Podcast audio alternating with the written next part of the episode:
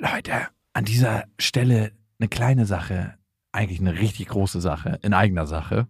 Und zwar sind wir dieses Jahr auf Tour Mhm. im September. Und wir sind in München, in Stuttgart, in Köln, in Wien, Frankfurt, Berlin, Leipzig, Hamburg. Und es ist immer so geil, auf Tour zu sein und alle mal zu sehen. Die Tour heißt Zu hart für den Podcast. Und das ist auch Ich bin Programm. gespannt, was da richtig hart sein wird. Ja, also es wird viel Interaktion geben, es wird viel zum Lachen geben und die Tour oder das, was dort passiert, entsteht gemeinsam mit euch und ich finde, das ist auch die Magie. Das heißt, bei jedem Tourstop ist es irgendwie anders und Mhm. neu für uns, neu für euch und für uns ist es auf jeden Fall immer sehr, sehr magisch. Also sichert euch jetzt schon die Karten München, Stuttgart, Köln, Wien, Frankfurt, Berlin, Leipzig, Hamburg. Ab jetzt 10% härter und Tickets gibt's ab jetzt auf bestefreundinnen.de und in den Shownotes. Eins, zwei, drei. Ich habe, ich habe lieb.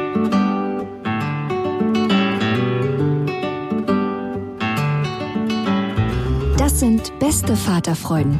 Keine bösen Wörter. Die Fremde, alte Schöpfe! Setz dich bitte hin. Der langweilige Podcast übers Kinderkriegen mit Max und Jakob. Okay, und bevor es mit der Folge losgeht und mit der Begrüßung und mit unseren Ritualen, möchte ich erstmal sagen, diese Tür ist verschlossen für dich, mein lieber Vater, und vor allem für meinen kleinen Bruder. Mein Vater hat letztens meinen Bruder diese Folge hören lassen, also diese Podcast. ja, das ist so, als ob äh, ich möchte ab hier ein, ein Schild aufhängen. Dieser Raum meines Privatlebens ist offiziell verboten. Hier hat keiner zuzuhören. Aber findest du es nicht ein bisschen übergriffig, Das ist ein kleiner. äh, dass mein Vater den meinem Bruder zeigt? Damit musst du leben. Und damit herzlich willkommen zu Beste Vaterfreuden. Hallo. Und wir haben uns überlegt, weil ja Weihnachten vor der Tür steht, machen wir eine Weihnachtsfolge. ich finde, es gibt Oh, nichts langweilig. langweiliges. Wirklich, es gibt wirklich nichts langweiligeres. Ne? Muss man einfach sagen, wie es ist. Ich bin ja jemand, der nicht so einen richtigen Bezug zu Weihnachten hat, Warum denn nicht? weil meine Eltern bei den Zeugen Jehovas Ah waren. ja, stimmt, da war ja Und was. Die ersten sechs Jahre haben wir aber mal keine Weihnachten gefeiert. Oh, die ersten Fest, sechs Lebensjahre? Ja, ein Fest der Sünde. Bitter. Ja, das war wirklich so, dass ich davon gar nichts wusste als Kind. Das ist so, als ob ich eigentlich nicht in Deutschland gelebt hatte, kulturell. und dann wurde mir das eröffnet. Und ich hatte mich gewundert, warum mein Vater ab und zu mal einfach so vorbeigekommen ist und einen Riesensack Geschenke mitgebracht hat. Das war auch immer so zur Weihnachtszeit, aber Ja. nicht am 24. Warum hat er das gemacht? Naja, ich glaube einfach, so ein Kompensationsgeschäft war das, weil er wusste, Jehova wollte das nicht, Mhm. aber auf der anderen Seite hat er sein ein schlechtes Gewissen den Kindern gegenüber gehabt. Und dann geriet er immer wieder in Konflikt. Jehova sagt, die Kinder sagen. Jehova sagt, die Kinder sagen. Also wie erschreckend, weil ich überlege ja, wie schön gerade die Weihnachtszeit mit Kindern ist. Und äh, ich, ich weiß, du verfolgst unseren Instagram-Kanal nicht, aber wir sind regelmäßig. Gibt's da den Wichtel, gibt's zum Beispiel, hast du bestimmt noch nicht einmal gesehen. Ey, ich finde, also wenn man den Instagram-Kanal von uns verfolgt, vom Beste Vaterfreund, du machst A, mit die hässlichsten Fotos, die ich je auf Instagram Ach, gesehen habe. Doch, wirklich. Also wer macht die? Die macht deine Freundin, ne? Die mache ich, ja. Wirklich, Und okay. Zum Teil meine Freundin, ja. Also sind wirklich sehr hässliche Fotos Mhm. und die zeugen auch immer davon, dass ihr zero Geschmack in Sachen Dekoration habt. Also wirklich, äh, das, allein das Weihnachtsgesteck, ne? Da möchte ich mit einem Flammenwerfer vorbeikommen. Was? Das ist Und alles anzu... Es ist egal, ob das selbst gemacht ist oder nicht, es ist trotzdem hässlich. Zeig mir mal dein Weihnachtsgesteck. Kannst du sehen zu Hause. Dann möchte ich ein Foto haben. Post es doch mal bei Instagram. Okay, mache ich. Also es ist mir nur aufgefallen. Ja, ja, das ist dir auch, ich bin ein bisschen beleidigt. Und wenn ihr Ich glaube, wenn meine Freundin das hört, ist sie auch beleidigt. zu Recht, also ich meine, man ist doch immer nur dann beleidigt, wenn es auch stimmt.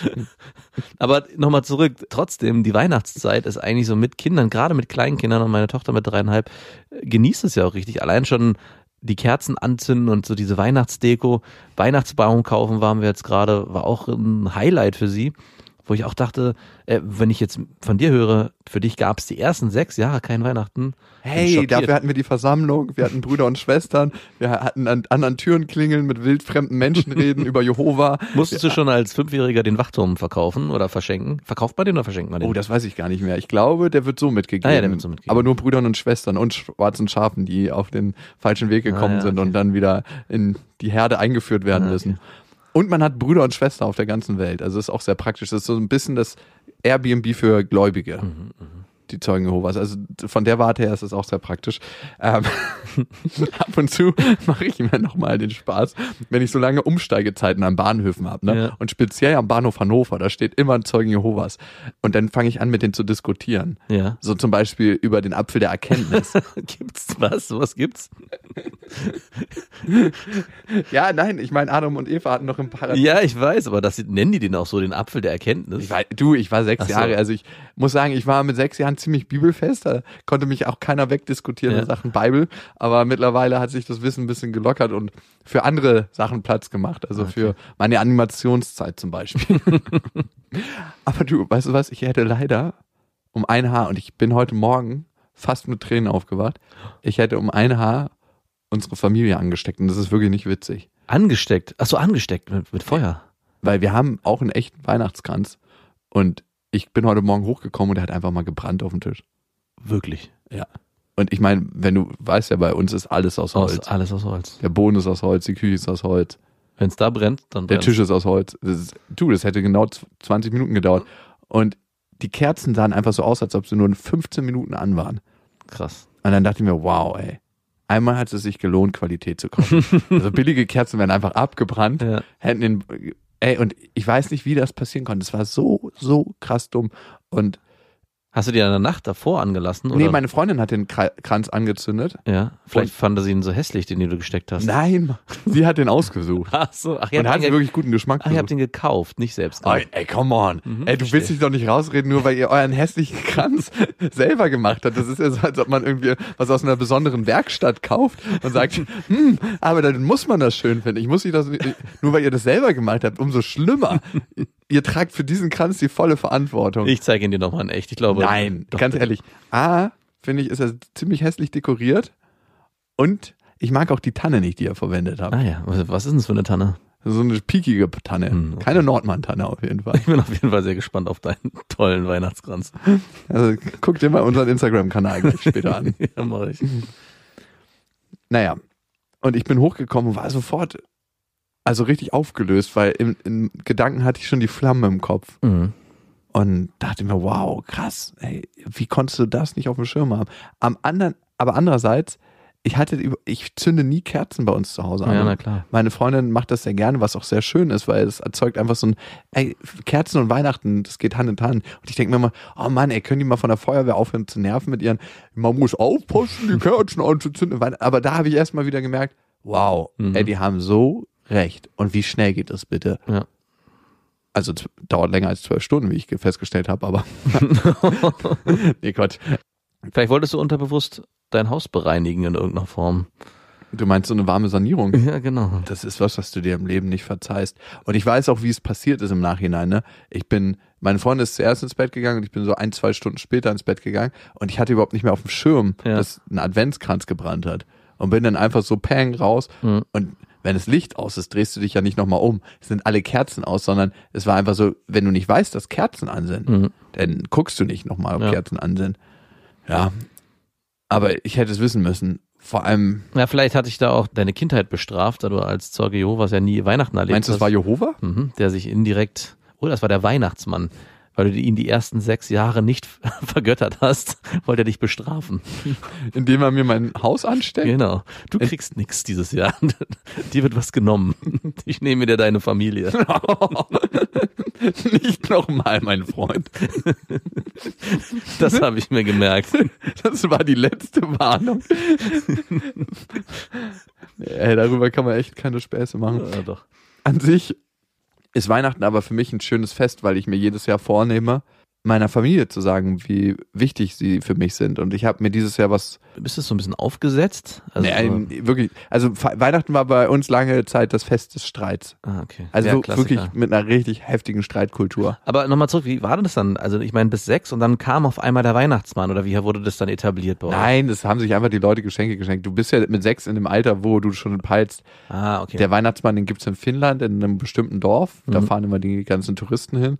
Und das ist wahrscheinlich mit seinen Rentieren nicht überall auf die Welt schafft. Aber das heißt also, du hast auch nie diese Situation als Kind gehabt, an diesen Weihnachtsmann zu glauben, weil er hat für dich einfach nie existiert. Also ich hatte aber immer schon die Situation, dass ich andere dafür ein Stück weit auslachen konnte. Ja, genau. Also du warst ein, einfach ein sehr realistisches Kind, das schon von früh wusste, ihr wisst nichts und ich weiß alles, den Weihnachtsmann gibt's eh nicht. Aber es ist eigentlich sehr schade und sehr unromantisch. Naja, dafür war ich aber auf einer anderen Seite in der Verblendung sozusagen. In den Zeugen Jehovas, da habe ich auch an was geglaubt, Mhm. was so nachweislich nicht existiert. Ob du jetzt an Gott glaubst oder an den Weihnachtsmann. Ja. Also wenn man ganz abstrakt fragt, könnte man sich fragen, gibt es da einen Unterschied? Weil beides gab es in irgendeiner Form mal oder gibt es vielleicht auch immer noch und gibt es auch nicht. Also ich glaube, der Gott, wie er, wenn wir jetzt beim Göttlichen sind, wie er von den Zeugen Jehovas beschrieben wird, mit seiner bestrafenden Mentalität und mit diesen Regularien, wie er aufgestellt wird. Ja. Man darf zum Beispiel keine Blutkonserven annehmen, wo ich mir denke, wow, soll ich verbluten nach dem Unfall? also man kann sich selber von sich Eigenblut einfrieren, aber das ist so eine Sache. Ich, ich glaube daran, dass es Jesus mal gegeben hat. Mein Vater sagte immer, und der war selber bei den Zeugen Jehovas natürlich, ne? also der war mittendrin, Mhm. dass Jesus ein Geisteskranker war, der so stark nach seinem Vater gesucht hat, dass er Gott erfunden hat. Sehr gut. ich kenne die positive Variante, dass äh, Jesus ein Coach war, der seiner Zeit voraus war. Ich glaube mittlerweile, wenn ich darüber nachdenke, war Jesus sowas wie ein spiritueller Lehrer, Hm, genau. der einfach damals schon für sich eine innere Weisheit entwickelt hat, die ganz, ganz viele Menschen berührt und fasziniert Genau. hat. Und darüber wurden dann, wie heute so Video-Coachings gemacht werden, die Bibel geschrieben. Ja, genau. Und das ist für mich auch realistisch. Und wenn du dir die Bibel durchliest, da stehen auch ganz viele schöne Grundsätze drin, wie man gesellschaftlich miteinander umgehen kann. Und ich finde es auch sehr schön, zu Weihnachten in die Kirche zu gehen. Muss ich auch sagen, finde ich auch. Und wir überlegen auch mit unserer Tochter jetzt gerade einen Tag, an dem wir noch zu Weihnachten in die Kirche gehen, damit sie das auch mal erlebt. Also es gibt ja so ein paar Sachen, also wir sind jetzt beide nicht wirklich gläubig, aber es gibt so ein paar Dinge, die wir mit unseren Kindern auf jeden Fall machen wollen, die sich um Weihnachten drehen. Eins ist in die Kirche gehen, das andere ist auch den Weihnachtsmann, habe ich für mich auch lange überlegt, will ich den in der Form präsent haben? Also bei uns zum Beispiel, ich komme aus vom Bodensee, da gab es den Weihnachtsmann nicht, da kam aber das Ih, du Spießer. da kam das Christkind mit so einer Bimmel immer, wurde gebimmelt am Abend und dann musste man noch die Treppe runterlaufen und hat das Christkind die Geschenke gebracht. Fand ich aber irgendwie immer nicht cool, weil in Berlin überall bei jedem kam der Weihnachtsmann. Der war männlicher als dieses kleine, zarte Christkindchen, was ich mir immer vorgestellt habe. Und ich muss sagen, dass ich mir bei meiner Tochter auch das erste Mal nicht so sicher war. Mein Bruder hat den Weihnachtsmann gespielt, das hat es nicht wirklich überzeugend gemimt, den Weihnachtsmann. Ich kann den spielen für euch, von mir hat sie Angst. genau. Aber trotzdem ist so ein, was entstanden bei ihr von Angst und unglaublicher Faszination. Und sie hat auch noch Tage danach davon erzählt. Und so diese Zauberwelt, die sie darum entsteht, ist für, glaube ich, auch sehr fantasieanregend. Also es gibt ja diesen Widerspruch, sollte man seine Kinder damit anlügen oder sollte man sie gleich, so wie die Zeugen Jehovas, in die Wahrheit treiben und sagen, okay, der Weihnachtsmann, den gibt's es nicht. gibt nur Jehova, den Weihnachtsmann gibt es. genau, wir legen ihr die Geschenke ist hin. ein Heidenfest. Oder, oder sollte man die Kinder in den Glauben lassen, dass es den Weihnachtsmann gibt und ihnen auch was Schönes ermöglichen, eine schöne Zeit, dass es halt, ich meine, wir haben einen Brief geschrieben an den Weihnachtsmann, der kam schon zurück, den haben wir ihm vorgelesen, dann haben wir den Wichtel, der bei uns zu Hause wohnt, der regelmäßig, Wo wohnt er denn? der wohnt neben der Couch, der hat so eine kleine Tür und jeden Tag baut er sich da was und das ist richtig faszinierend, das macht alles meine Freunde, das- jeden Tag wird's mehr. Du bist auch fasziniert. Ich bin richtig Und fasziniert. wo, wo, ist, wo schläft er jetzt tagsüber? Wo Der ist nicht da tagsüber, der ist tagsüber unterwegs, der muss viele Dinge erledigen. Äh, Und was so? Na, der hilft dem Weihnachtsmann. Hä, aber der Weihnachtsmann lebt doch in Finnland. Ja, Der hat so einen krass langen das ist ein Arbeitsweg. Zauberwichtel. Der kann natürlich Warum jeder- muss er denn bei euch wohnen, wenn das Ja, weil er zuhören muss, ob was sich Marie zu Weihnachten wünscht. Aber wie kann er zuhören, weil Marie ist doch immer nur tagsüber wach und da ist er doch arbeiten. Das geht nicht so sehr ins Detail. Ich, ich merke schon, du willst ja Jehova ran und dir das erklären. Ja, der muss Das wären doch mal ein paar Fragen, die ich als Dreijährige stellen würde. Und was meine Freundin wirklich sehr schön macht, die schreibt Briefe, wo sie auch Marie sehr bestärkt in dem, was sie zum Beispiel gerade geschafft hat. Zum Beispiel hat sie, sie beim Schwimmen getaucht mit mir zusammen und dann hat, schreibt sie als Wichtel, ich habe gehört, du bist getaucht und ich bin so stolz auf dich und das macht auch was mit ihr. Also zusätzlich das- Leistungsgesellschaft. Ja, genau, wir sie wird schon von die Reinkarnation des Leistungsvaters. sie wird schon früh nicht nur von uns getrieben, sondern auch noch von diesem furchtbaren kleinen Wichtel. Und du kriegst auch was, wenn du noch mehr tauchst. Tauch noch ein bisschen tiefer. Oh, ich habe gelesen, ich habe schon überlegt, ob ich mal so einen bösen Brief reinschreibe vom bösen Wichtel, ob ich so einen üblen Zwillingsbruder ent- entstehen Das alter Ego des Wichtels. der auch tagsüber kommt und nachts an deinen Füßen kitzelt. Liebe Marie, heute möchte ich nachts unter deinem Bett schlafen. Und wenn du ganz fest eingeschlafen bist, dann nehme ich das kleine Kissen. Und guck, wie gut du atmen kannst du unter dem Kissen. Ich meine, der makabere Vater in mir weiß auch, was man für einen Schabernack treiben könnte mit seinen Kindern, wenn man diesen, diese ganzen Gruselgeschichten, wenn man denen diese ganzen Geschichten in Gruselform erzählt. Ja, wir können ja mal für sie so eine Wichtelfolge aufnehmen. Hallo, ich bin der Wichtel. ja, im Prinzip ist der Weihnachtsmann, und das muss man auch erstmal hinkriegen, erstmal nichts Angenehmes. Weil er als alter, alter Mann, mit der will, dass andere Kinder sich auf seinen Schoß setzen. Ja, genau, mit seinem dicken, fetten Sack und seinem Bart und dann irgendwie, ich meine, ist ja kein Geheimnis, Kinder haben oft vor Männern mit Bärten Angst am Anfang. Also es ist erstmal so, wer ist das? Und meine Tochter war auch beim ersten Mal so, äh, lieber nicht. Ja, die ist sowieso etwas zurückhaltender vom Wesen und von daher war das am Anfang nichts, wo sie sich drauf einlassen konnte auf den Weihnachtsmann. Mittlerweile geht's und ich bin mal gespannt, wie es dieses Jahr wird. Ich finde, Geschenke sind immer noch so ein Thema Oh zu ja. Weihnachten. Also äh, entzieht man seinen Kindern dieses ganze Konsumding, dass man Mhm. sagt, ey, ihr braucht eh nicht so viele Sachen. Es gibt immer nur drei, vier Lieblingsspielzeuge bei Kindern, muss man aber sagen. Man kann die Spielsachen runter reduzieren und unsere Tochter spielt eh eigentlich nur so mit Sachen des täglichen Gebrauchs. Also mal eine Kunststoffdose, um Sachen haltbar zu machen. Ich wollte jetzt den Markennamen nicht nennen. Das kostet. Aber ihr seid ja auch ein extrem minimalistischer Haushalt. Da gibt's wahrscheinlich auch nur maximal eine Kunststoffdose und vielleicht Ein einen Löffel. Jutebeutel. Dann schaukel ich sie gerne in Decken. Ähm, sie liebt Kabel. Sie hat wirklich eine starke Faszination für Kabel. Mhm. Ich weiß nicht, woher das kommt. Sie liebt es auch, Kopfhörer in den Mund zu nehmen, also so in ihr Kopfhörer. Das Na, ist super. auch ein bisschen widerlich für Ja. alle Parteien, aber besonders für sie. Aber was will man da machen? Vielleicht ist da irgendwas, ein stärkendes Serum drin im Ohrenschmalz. Ich weiß es nicht. Und ich frage mich, wie viel bekommt sie mit? Ne? Sie ist dann knapp, noch nicht mal ein Jahr, aber elf Monate Ja. am 24., also knapp elf Monate. Also ich werde ihr voraussichtlich gar nichts schenken. Mhm. Ja, das reicht auch. Na, in meiner Anwesenheit. Also es soll jetzt nicht so komisch klingen, aber ich möchte darauf achten, dass ich sehr präsent bin. Das ist eh mir sehr wichtig. Ne? Mhm. Du kritisierst mich ja manchmal dafür, dass ich nicht so viel da bin, aber ich glaube, wenn ich da bin, dann ist es für mich wirklich wie ein Job, wo es 100% meine Aufmerksamkeit Mhm. braucht. Dann gibt's halt nur sie. Mein kleiner Bruder, der ist jetzt zwölf Jahre, der kam letztens zu mir an und meinte, und ich weiß nicht, von wem er das hatte, er hatte einfach aus dem Nichts heraus gesagt, du, ich finde das so sehr, so, so schön, wie sehr du für deine Tochter da bist, wenn du da bist. Ach, schön. Ey, aber das war ein Satz, der, den ich von einem 30-Jährigen erwartet hätte. Ja. Na, oder gerade von einem Kind, was es, was die Emotionen nochmal ganz anders versteht und auch an Dinge anders beobachtet. Also ich würde es schon nochmal eine, an- dem nochmal eine andere Wertschätzung geben wollen.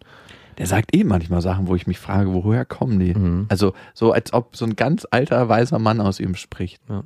Manchmal, oder ich kann da von mir sprechen, für mich war es in dem Moment schwierig, das anzunehmen, weil das war ein Satz, der kam aus so einer anderen Dimension, dass ich ihm den nicht zuordnen konnte. Mhm. Das ist so, als ob jemand, von dem du das nicht erwartest, irgendwas sagst. Ich konnte ihn in dem Moment nicht so 100% ernst nehmen, weil das war so, so komisch, aber es war trotzdem sehr schön, das zu hören. Und das konnte ich auch für mich bejahen. Also, dass ich dann da bin und wirklich da bin und äh, das auch sehr, sehr wichtig finde. Darum, wir hatten das ja sehr oft schon, qualitative und quantitative Naja. Zeit. Also ich möchte auf jeden Fall eine qualitative Zeit zu Weihnachten verbringen und dazu gehören für mich nicht Geschenke, dazu gehören für mich auch nicht, da gehört auch nicht unbedingt ein Weihnachtsbaum, aber vielleicht, dass man zusammen versucht, was zu basteln. Aber, aber ganz ehrlich, mit einem kleinen Kind, das elf Monate alt ist, da bastelst du noch nichts. Ja, auf dem Arm nehmen, Lieder singen, sie fängt langsam an, Rhythmus zu empfinden. Mhm. Aber Rap, da läuft am besten Rap, weißt du, Hip-Hop und Rap. Ey, spiel Kinder mal Rap vor. Ja, ja. Also es ist super, super krass. Diese kleinen, einfachen Beats, also die können sie gut verstehen. Das Ja. sind so simple Sachen, die gehen einfach sofort in den Körper. Und darum gibt's Weihnachtsrap bei uns. Nein, Wer, wer ist denn der Weihnachtsrapper? Kendrick Lamar. Ah ja. Also ich muss auch sagen, zu Geschenken, das ist auch mal ein Diskussionspunkt bei uns, weil ich auch eigentlich weniger schenken will, weil ich der Meinung bin, weniger ist am Ende mehr und gerade bei einer großen Familie, wo jeder das Bedürfnis hat, auch eine Kleinigkeit zu schenken, hat man so schnell irgendwie acht, neun, zehn Geschenke auf einen Haufen, wo die Kinder sowieso nichts mehr mit anfangen können. So zwei, drei finde ich eigentlich das Maximum. Danach hört es eh schon auf. Ein Spielzeug aus Holz. Genau, ein Spielzeug aus Holz. Ein Lebkuchen oder ein Apfel. was, ja, super. Ich bin dazu übergegangen, dass ich sage, bevor ihr nicht wisst, was ihr schenken sollt, zum Beispiel bei meinen Eltern habe ich das gesagt, wir haben ein Konto angelegt, dann überweist ihr doch Geld, damit sie im späteren Alter Das können wir immer gut gebrauchen. genau sich dann richtig selber ihre Konsumgüter kaufen kann. Weil ich das schon gemerkt habe bei den Geburtstagen und auch an Weihnachten letztes Jahr, dass es irgendwie die Aufmerksamkeitsspanne nach so nach zwei, drei Geschenken einfach aufhört. Voll. Und das ist dann auch genug. Und dann wird sowieso, wie du schon sagst, ist eigentlich Weihnachten die Gemeinschaft. Man sitzt zusammen, man isst zusammen, man verbringt gemeinsam Zeit, man quatscht. Und wir sind bei Weihnachten immer drei Kinder. Die bespaßen sich dann sowieso nur untereinander. Die neuen Geschenke werden meistens dann gar nicht bespielt, sondern es sind dann die alten Sachen, die sie schon kennen. Und das zeigt mir auch immer, so viel braucht man auch gar nicht. Ja. Ja, bei uns ist es dieses Jahr auch so eine Sache, wie feiert man, ne? Wer feiert mit wem? Ich bin das erste Mal mit einer eigenen Familie und dementsprechend ähm, werde ich dieses erste Weihnachten nutzen, um mit meiner Freundin, mit meiner Tochter, mit ihren Eltern und mit mir selber zu feiern. und meine Schwestern feiern beide separat. Die haben ja ihre Lebenspartner und Mhm. ihre Kinder. Meine Mutter feiert bei meiner kleinen Schwester. Und wer in diesem ganzen Konglomerat übrig geblieben ist, ist mein Vater. Wo geht der hin? Weiß ich noch nicht, Ah. zur Bahnhofsmission. Nein, ähm, der kommt wahrscheinlich zu uns. Also Ja, es ist gar nicht so einfach für die Großeltern, glaube ich, allen gerecht zu werden. Also das haben wir bei uns ja auch, also nicht bei mir, sondern bei meiner Freundin, dass die Eltern da auch versuchen, fair zu sein. Zu wem gehen sie? In den letzten Jahren war es so, dass sie das aufgesplittet haben am 24., am 25. sehen wir uns eh alle. Und dieses Jahr feiern wir Weihnachten alle gemeinsam bei uns zu Hause. Das ist auch so eine Sache, ne, wenn die Großeltern das anbieten, also es sind ja auch dann deine Schwiegereltern. Nein, nein, es ist schon in Ordnung. Ihr könnt ruhig euren richtigen Sohn unterstützen mit Ja, eurer genau. Anwesenheit. Darf man nicht so offensichtlich sagen. Mhm. Nee, Wir kapieren schon, dass wir nicht so wichtig sind wie die anderen. das ist schon völlig in Ordnung. Wir spüren eure Liebe trotzdem. Also was ich wichtig finde, es ist ja das Fest der Liebe und wenn man das in irgendeiner Form zum Ausdruck bringen kann, es ist schade, finde ich, wenn es nur das Fest gibt, um das zum Ausdruck zu bringen. Diese Liebe, die man für seine Familie womöglich hat und auch für all seine Geschwister. Ich finde es eine Zeit der Reflexion, dass man guckt, was hat man in dem Jahr gemacht und eine Zeit der Reflexion für Beziehungen vor allem. Mhm. Also wie hat man Beziehungen geführt in diesem Jahr? Mit wem ist man in Beziehung gegangen? Das Und- machst du Weihnachten? Ja, also in der Vorbereitungsweihnachtszeit, immer dann, wenn ich mir vorstelle, diese schönen Karten zu schreiben, die mein eigentliches Geschenk sind, was dann nie passiert, Ja, genau. muss man auch sagen. Darum habe ich mir überlegt, dieses Jahr das aufzuzeichnen. Weil das geht für mich einfach schneller, das in Gedanken zu verbalisieren, wenn ich einfach ein Mikrofon anmache und das reinspreche und Ah, dann kriegt jeder eine kleine Geschichte. kriegt jeder eine kleine Geschichte. Also guck mal, zu meiner Schwester zum Beispiel, meiner Großen, da hatte ich mir überlegt, was würde ich ihr sagen? Wie ist es dann so eine langweilige Sprachnachricht über WhatsApp? Nein, das wird dann verpackt mit Weihnachtsmusik Ah, und ja, alles. okay, ich dachte schon. Einfacher geht's ja nun wirklich Also nicht. ich habe mir tatsächlich, guck mal, wenn diese Nachricht an meine Schwester gehen würde, ich würde wahrscheinlich damit anfangen. Meine Schwester hat mir, als ich zwei Jahre alt war, das Leben gerettet.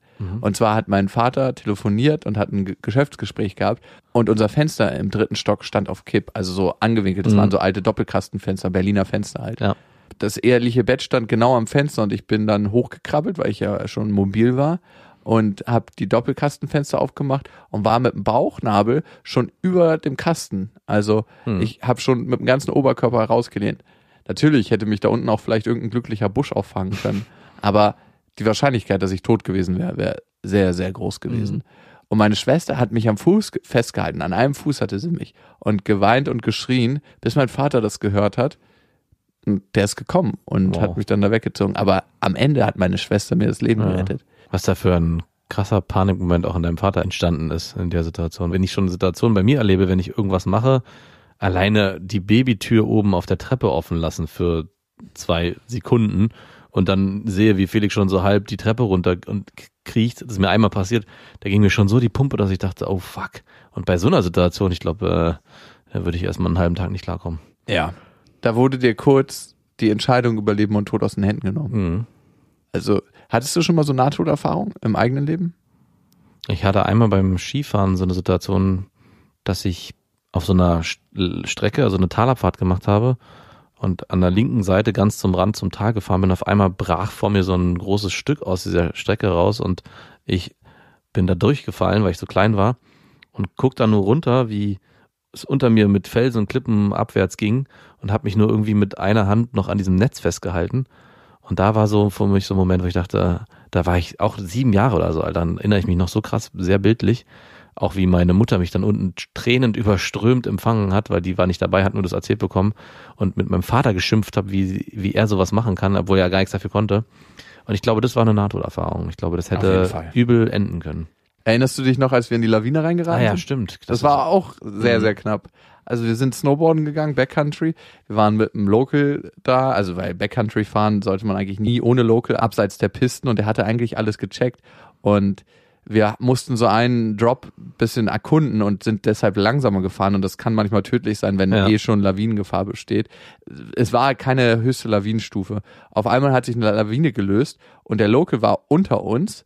Der wurde quasi von der Lawine runtergedrückt, also Ja. er ist runtergeslidet und wäre beinahe über so einen Felsvorsprung gezogen worden, Ja. der richtig, richtig tief runterging.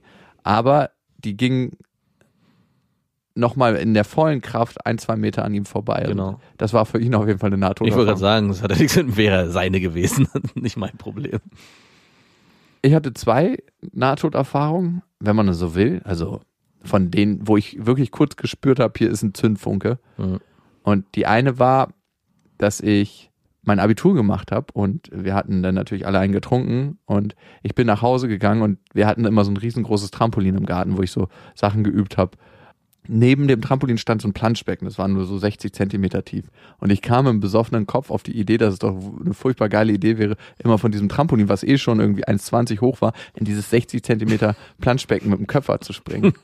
und die ersten Mal hat es gut funktioniert, weil es stand richtig weit weg, das Ding, und ich bin sehr flach eingetaucht. Ja. Und irgendwann dachte ich mir, ey, diese scheiß Entfernung, ich will doch nicht drei, vier Meter über den Rasen fliegen, ich stelle das näher ran. Aber ich habe nicht mehr gecheckt, dass ich dann natürlich in einem anderen Eintauchwinkel reinkomme. Gott. Und ich bin halt so im vollen Bogen reingesprungen. Und ich weiß nicht, wie ich so dämlich habe sein können. Ich bin natürlich relativ steil reingekommen, immer noch ein bisschen schräg, weil ich Ja. wusste, ganz steil kann ich natürlich nicht eintauchen, wenn das so ist. Und meine Beine haben sich von hinten überschlagen und die haben kurz, meine Hacken haben kurz meinen Hinterkopf be berührt. Und dann ging so ein richtig warmer Schauder von meinem Anus durch meine ganze Wirbelsäule bis hinten in den Nacken rein. Mhm. Und ich weiß noch, wie ich ins Becken reingegleitet bin und nichts mehr bewegen konnte, meinen ganzen Körper. Und ich dachte, krass, jetzt wird zu Querschnittsgelähmt. Ja. Und ich habe mich die ersten zwei Sekunden nicht getraut, mich zu bewegen. Und dann habe ich ganz zaghaft meine Füße bewegt und gedacht, wow, anscheinend, anscheinend doch nicht. Aber ich musste von einem, ich glaube, Chiropraktiker heißt der, auf jeden Fall von einem Orthopäden oder Chiropraktiker wieder eingerenkt werden, weil da war in irgendeiner Weise was verschoben, aber nichts so verletzt, dass ich, ich hatte Rückenschmerzen ein paar Wochen, aber es ist alles glimpflich ausgegangen. Sehr gut. Und das zweite Mal war ich surfen und gab einen Beachbreak. Also das sind Wellen, die ja über, über den Sand brechen. Und ein paar Meter weiter habe ich gesehen, oh, da brechen ja auch schöne Wellen. Und die Stelle, wo ich war, war total überfüllt. Und ich dachte mir, warum ist da hinten keiner? Die schnapp ich mir. Ich also hin, habe auch gleich die erste Welle angepaddelt und stand dann drauf. Und auf einmal sehe ich, wie das Wasser sich so abzieht von den Felsen. Mhm. Und es waren nur noch Felsen da. Also die Welle stand, und das konnte ich von meiner Perspektive aus nicht sehen aus dem Ja. Wasser, aber vom Strand aus konnte ich sehen. Und alle Leute haben einfach nur geschrien, die standen oben auf den Klippen. Nein! und ich bin auf dieser Welle geritten und ich musste sie ziemlich hoch abreiten. Also ich konnte nicht äh, unten am Fuß der Welle abreiten, Ja. sondern äh, ziemlich am Kamm. Und ich bin nicht ein wirklich guter Surfer. Ja. Deswegen wusste ich, wenn ich hier hinfalle, ich wäre nicht gestorben von dem Aufprall auf die Felsen, aber das Problem wäre wahrscheinlich gewesen, dass ich ohnmächtig geworden wäre beim Aufprall und Ah. dann natürlich im Wasser wäre. Oh shit. Und dann wäre ich ertrunken. Und Ja. ich wusste, hier, mein Körper wusste, nicht ich wusste, weil das war so, als ob so ein Automatismus übernimmt. Ja. Hier muss ich 100% geben. Also alles, so als ob jemand mit einer 125er ein Rennen mit einem großen mitfährt. Hier Mhm. muss ich alles geben. Sonst ist vorbei. Und das würde ich meiner Schwester zu Weihnachten sagen. Also, dass sie mir das Leben geschenkt hat, Mhm. eigentlich ein zweites Mal.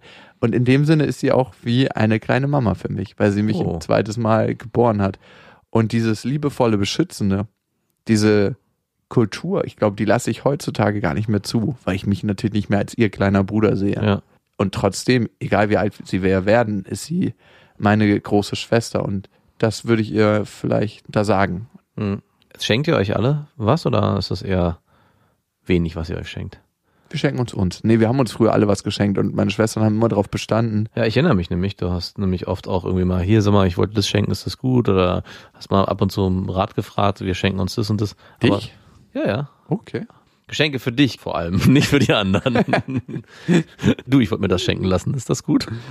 Ja, tatsächlich. Ähm, wir haben uns früher alle was geschenkt, jeder jedem. Und es ist so eine mühselige Kacke gewesen, weil jeder da, also meine Schwestern haben darauf bestanden, dass jeder dabei zuguckt, wie der andere sein Geschenk Oh. auspackt. Und dann auch immer ins Gesicht geguckt, ob der sich auch wirklich freut. Das sind so richtige Narzissmus-Schenker. Also wirklich, das war abartig. Und irgendwann habe ich dann gesagt, ey, könnten wir es so nicht machen, dass wir uns alle nichts mehr schenken? Ja, bitte. Und mittlerweile ist es so, dass jeder einen Namen zieht, nur einen Namen. Mhm. Und es gibt deshalb genauso viele Geschenke wie Familienmitglieder, aber jeder bekommt nur ein Geschenk zu Weihnachten. Sehr gut. Und gut. das ist super, super entspannt, weil du hast diesen ganzen Hassel nicht mehr so, was kriegt der, was kriegt der, was kriegt der und ist das gleichwertig mit dem und Und ist auch was, was du dann den Kindern indirekt auch wieder mitgeben kannst, ne? dass die auch gleich lernen, dass es bei Weihnachten nicht um die Geschenke an sich geht, sondern klar, das Geschenken gehört in gewisser Form schon dazu, aber nicht das Überhäufen mit Geschenken, sondern dass man auch dem anderen eine Geste macht in Form eines Geschenkes, um ihm eigentlich nur zu zeigen, wie lieb man ihn hat und nicht, um ihn irgendwie konsummäßig zuzuwerfen mit Gütern, die man eigentlich, da können wir uns, glaube ich, darauf einigen, meistens gar nicht braucht. Und das so sieht es oft bei Weihnachten aus. Wenn ich überlege, was ich auch oft zu Weihnachten geschenkt bekommen habe und dann am nächsten oder übernächsten Tag am liebsten gleich wieder in die Mülltonne geschmissen hätte, weil ich es eh nicht hätte gebraucht. Danke für nichts, Mama. ja, gerade von meinen Eltern. oh. Hey, ganz ehrlich, die größten Horrorgeschenke habe ich auf jeden Fall immer von meinen Großeltern gekauft. Ja.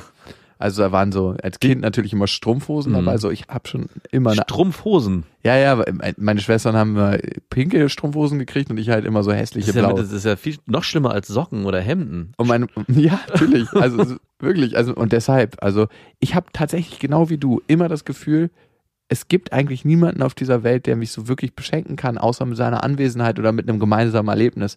Und darum ist es bei mir mittlerweile so, dass ich eigentlich immer gemeinsame Erlebnisse verschenke, wenn ich was verschenke, Oh, so traumhaft schön. die ich dann nicht einlöse, weil ich keine Zeit habe. Genau. da, genau, ich Ich habe meinem Vater zum Beispiel eine Reise geschenkt, eine kleine, und die haben wir noch nicht gemacht. Ja, wann, wie lange ist es her? Drei Jahre. Ah ja. Zweieinhalb. Fair enough. Aber gut, dann brauchst du ihm eigentlich dieses Jahr auch nichts schenken, weil dieses Geschenk steht ja noch aus. Genau. Also Da kann ich immer noch so einen Bonus und dann gehen wir noch auf der Reise essen und dann springen wir noch Bungee. ich habe dir doch diese Reise geschenkt, du kriegst noch was dazu. Und irgendwann wird's. Und hier sind die Wanderschuhe. Nee, das wäre dann wieder was Materielles. Aber tatsächlich, also was wollen die andere Menschen schenken? Also Materielles, weil du, also ich persönlich würde sagen, alles, was ich brauche, und ich brauche mittlerweile sehr, sehr wenig. Mhm. Also vielleicht sieht man das von außen anders, aber ich habe so das innere Gefühl, dass ich sehr wenig brauche oder verbrauche. Mhm. Was wollen die dir schenken, was keine Belastung ist? Ja. Klamotten, da traue ich wenig Leuten zu, 100% meinen Geschmack zu treffen. Ja. Klamotten, das ist mega schwierig, will ich auch Ey. nicht. Nee. Nee. Außer für Kinder, den kann man Klamotten. Die kann man, das ist ja der Vorteil an Kindern, die kannst du ja so anziehen, dass es dir gefällt. Es muss ja nicht denen gefallen. Ab drei ändert sich das dann, aber vorher kannst du mit dem machen, was sie wollen. Gebrauchsgegenstände holt man sich eigentlich oftmals selber. Mhm. Das nervt mich mittlerweile auch, weil ich will mir das dann selber kaufen, wenn ich es haben will und nicht warten, bis irgendwie was eintritt, ein Geburtstag oder ein Du Weihnachten. gieriger Konsumgeier. da Nein, muss ich kaufe mir so selten was, aber wenn, dann Mhm. will ich es haben und nicht irgendwie erst ein halbes Jahr später. weil dann braucht man es schon nicht. Ja, genau. Und dann liegt es auch schon irgendwo wieder auf dem Elektroschrottplatz. Wie sehe dein ideales Wunsch Weihnachten aus? Also ich glaube, wir haben das schon so geplant, dass es auch so ablaufen wird. Wir werden. Kann ich ganz kurz mal das Mikro wegnehmen und auf dein Gesicht brechen? also wir werden am 24. den Baum schmücken mit unseren Kindern. Echte Kerzen? Verwendet Hm, echte Kerzen. Nein, wir verwenden keine echten Kerzen. ich kann euch echte Kerzen sehr empfehlen. nee, nicht mit einem einjährigen Kind. Ihr habt nirgendwo echte Kerzen. Natürlich überall, aber nicht an dem Baum. Okay.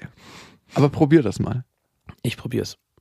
Dann werden wir noch ein bisschen den Ra Raum schmücken und dann auch schon abends die Gäste erwarten. Es wird einen Weihnachtsmann geben, der diesmal nicht von meinem Bruder gespielt wird, sondern von einem älteren Herrn, einem Nachbarn, der auch schon einen gewissen Bart von zu Hause mitbringt. Und dann essen wir gemeinsam und ich, wir werden singen und dann werden wir den Abend ausklingen lassen. Ein großer Vorteil von Weihnachten mit Kindern ist nämlich auch, dass sich das nicht allzu lange nach hinten hinauszögert, weil man schon frühzeitig sagen kann, so die Kinder müssen jetzt ins Bett, wir würden euch bitten zu gehen. Weil das ist eine Sache, die mich an Weihnachten oft gestört hat, dass man so ewig lange mit der Familie zusammensitzen Und ab muss. 22 Uhr hat man sich überhaupt nichts mehr zu sagen. Eben, und da so ist, kann man ab 21 Uhr schon sagen, auf Wiedersehen. Und Silvester? Silvester haben wir überlegt, wie wir das feiern. Eigentlich hatten wir überlegt, wegzufahren. Das haben wir dann doch nicht gemacht. Und ich wollte auf jeden Fall Silvester mit meinen Kindern verbringen. Jetzt haben wir mit unseren Freunden der Kinder gequatscht, ob die auch Silvester mit den Kindern feiern wollen. Und keiner von denen wollte das. Und dann meinte ich so, hä, warum soll ich Silvester noch feiern? Äh, als Erwachsener alleine, ohne die Kinder. Das Einzige, was mir Silvester noch gibt, ist vielleicht die Begeisterung in den Kinderaugen zu sehen, wenn sie die Raketen und alles Mögliche sehen. Deswegen feiern wir jetzt Vorgarten implodieren. Genau, deswegen feiern wir Silvester bei Freunden meiner Tochter und ich denke, das wird ja sehr schön, aber da wird es auch definitiv bis über 0 Uhr gehen. Das haben wir letztes Jahr schon durchgezogen, dieses Jahr wird es auch so sein. Okay, wenn du dein jetziges Ich mit 18 gesehen hättest, glaubst du, du wärst, hättest einen spottenden Finger auf dich gezeigt? Ich glaube, mir wäre direkt ein bisschen Kotze hochgekommen, ja. Auf jeden Wow. Fall. Du bist genau der Mensch geworden, der du niemals sein wolltest. Doch, doch, ich wollte das sein, aber ich glaube, mit 18 war das so weit weg und so unrealistisch. Aber ganz ehrlich, mit 18 dachte ich auch noch, Silvester feiern ist das Größte der Welt. Und ich muss die beste Party finden, die es gibt. Und man macht es so vier, fünf Jahre lang am Stück, bis man merkt, Die gibt's hier nicht die gibt's hier nicht zu holen. Silvester gibt's eh nie die beste Party. Nee. Also ich glaube, von dem Gedanken muss man sich verabschieden. Aber wenn ich das so höre als Außenstehender, der mit dem ganzen Kram, den du da machst, nichts zu tun hat. nee, also mein ideales Weihnachten sieht so aus. Ein entferntes Familienmitglied von mir hat in der Philharmonie Trompete gespielt. Mhm. Und der hat in der Weihnachtszeit immer jede Stunde seine Trompete rausgeholt und in den Innenhof hinein Weihnachtslieder mit der Trompete alleine gespielt. Mhm. Und dann kam, dann gingen so Stück für Stück alle Lichter in dem Innenhof an und die Leute haben sich rausgelehnt und immer zugehört. Also du hast gemerkt, es war eine musikalische Unterbrechung, die einfach als unglaublich schön empfunden wurde von allen. Weil es ist auch was ganz krasses, wenn Berlin so ruhig wird zur Weihnachtszeit, Ja. wenn alle wieder in ihre wirkliche Heimat zurückfahren und du einfach ganz einsam dort bist und wenn dann Schnee fällt und äh, du einfach merkst, du bist einer der wenigen Menschen, die auf der Straße ist. Und dann da so eine einsame Trompete in, den Hof rein, wo ganz wenig Leute dann ihr Licht anmachen und du merkst, okay, es gibt doch noch ein paar. Das ist so ein unglaublich schönes Gefühl am Weihnachten, was ich wieder erleben will. Dann die Gemeinschaft Mhm. und Genau. Familienbande erleben. In welcher Form auch immer, was sich da ergibt. Vielleicht auch schon mal so ein Gesellschaftsspiel erleben. Habt ihr Freunde zu Weihnachten? Also von dir zum Beispiel mal eingeladen? Ist das ein Brauch, den ihr pflegt oder gibt Ich hatte früher Freundinnen eingeladen. jedes Jahr ein anderes. Ich hatte auch mal ein Weihnachten, wo ich am 24. eine eingeladen hatte und Ja, ich einen wollte gerade fragen. Wirklich. meine Schwester kam der Wut und Brand danach zu mir und meinten so, das war das letzte Weihnachten, was wir so Kann ich auch verstehen. Ja, gut, ich habe die dem Schauspiel mit untergeordnet. Also waren beide Tage total relaxed für mich. Und mit Happy End am Abend. Die Bescherung gab's später. Weiße Weihnacht auch für dich, mein Schatz. Es hat noch geschneit. Das familiäre finde ich wichtig und vielleicht, wenn man irgendwie zum Ausdruck bringen kann, was man empfindet für die anderen Menschen, Mhm. die da mitfeiern. Musik finde ich total schön. Also selbst gesungen, auch wenn das vielleicht nicht so schön klingt wie von der Platte, aber das macht vor allem was mit Kindern und das macht vor allem auch was mit der Gemeinschaft, die entsteht. Weil wenn man gemeinsam singt, wir haben Spiegelneurone alle und die springen dann an und alle fühlen sich verbunden. Das hat einen Grund, warum wir wahrscheinlich nicht zuerst gesprochen haben in unserer menschlichen Historie, sondern zuerst gesungen haben oder Laute von uns gegeben Mhm. haben. Also es, das gemeinsame Heulen von Wölfen, Ja. Das ist so ziemlich das. Ja, auch das Kindergeplapper und Geschrei und ge die ersten Geräusche hören sich auch eher melodisch an als ein Sprechen. Stimmt schon. Ne? Und Silvester, ich finde, das Beste, was man in Berlin machen kann zu Silvester, ist wegfahren. Genau. Also es gibt nichts Schlimmeres als Silvester in Berlin. Für mich ist es wirklich das, der Horror schlechthin. A, wird in den meisten Bezirken Krieg gefeiert. Mhm. Also ich frage mich immer, wie viel Geld geben manche Menschen für irgendwelche Böller aus und was bringt das gut? Früher haben wir auch geböllert, was das Zeug Ja, hält. ja, klar. Haben wir Müllberge produziert, weil wir dachten, Aber ich habe seit, weiß nicht, 15 Jahren keine Knaller mehr zu Silvester gekauft. Außer letztes Jahr das erste Mal eine Tüte Raketen, aber eigentlich nur, um sie mit meiner Tochter mal abzufeuern. Aber davor nie wieder, weil es mich auch so krass anödet. Also ich kann mir gar nicht mehr vorstellen, wie das mich als 18-Jähriger begeistert oder 15, 16, 17-Jähriger. Also es gibt schon geiles Feuerwerk, aber das ist dann zur Pyronale und das, da müsste man dann 10.000 Euro hinlatzen, damit man ein Feuerwerk, sowas einen selber noch begeistert, wo die Druckwellen so groß sind, dass man die Augen nicht öffnen kann. So ein Feuerwerk, das würde Ja, ich mir okay. noch geben, aber alles andere kann man sich nicht mehr angucken. Ja. Und am Ende fahren wir weg und ich genieße dann in irgendeiner Form das Runterkommen vom Jahr, also so ausklingen lassen wie eine Rakete, die ausgebrannt ist und jetzt zurück in den Ozean gleitet und auf dem Weg dorthin noch ein bisschen Zeit hat, darüber nachzudenken, was im Jahr passiert ist. Also ich muss auch sagen, wir waren bis auf letztes Jahr die drei Jahre davor auf einer einsamen Hütte in den Bergen zu Silvester, wo du wirklich keine Rakete hast fliegen sehen. Und das war, glaube ich, die angenehmsten Silvester, die ich hier erlebt habe. Das war eigentlich genau das Kontraprogramm zu dem, was man von Silvester erwartet, nämlich ein absoluter Ort der Stille und der Besinnung, was Silvester ja eigentlich gar nicht ist. Und für mich war das eher was weitaus Faszinierendes und hatte viel mehr mit einem Wandel des Jahres zu tun, als dieses Abfeiern und dieses Abknallen, wo man ja eigentlich sagt, wir machen jetzt nochmal richtig Radau, um das Jahr zu beenden. Dieses besinnliche zur Ruhe kommen und zu rekapitulieren, was war eigentlich das ganze Jahr über, finde ich viel, viel faszinierender. Und ich glaube, als letzte Folge im Jahr sollten wir genau so eine Rückblickfolge machen, also Mhm. eine ganz persönliche. Aber vielleicht schon mal eine Sache, die du als besonders schön empfunden hast dieses Jahr. Ich weiß, dein Blick geht eher in die dunkle Seite.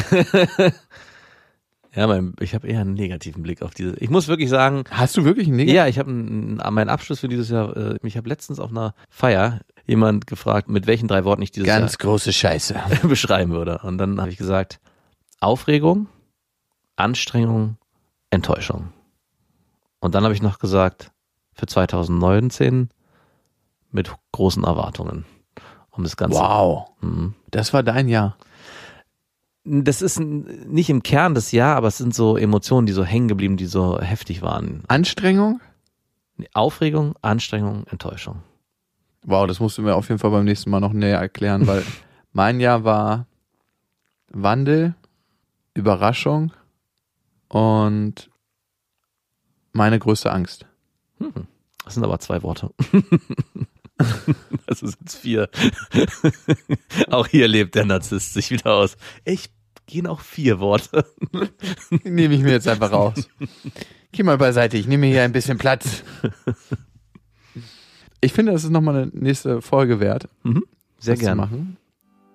Egal wie ihr Weihnachten feiert, ob ihr alleine für euch feiert, im Kreis eurer Familie oder mit eurer aktuellen Affäre. Habt noch ein paar schöne Weihnachtstage und eine schöne Weihnachtszeit. Uh, Wirklich. widerlich. Du bist ein widerlicher Mensch. Das waren Beste Vaterfreuden mit Max und Jakob. Jetzt auf iTunes, Spotify, Deezer und YouTube. Der 7-One Audio Podcast-Tipp.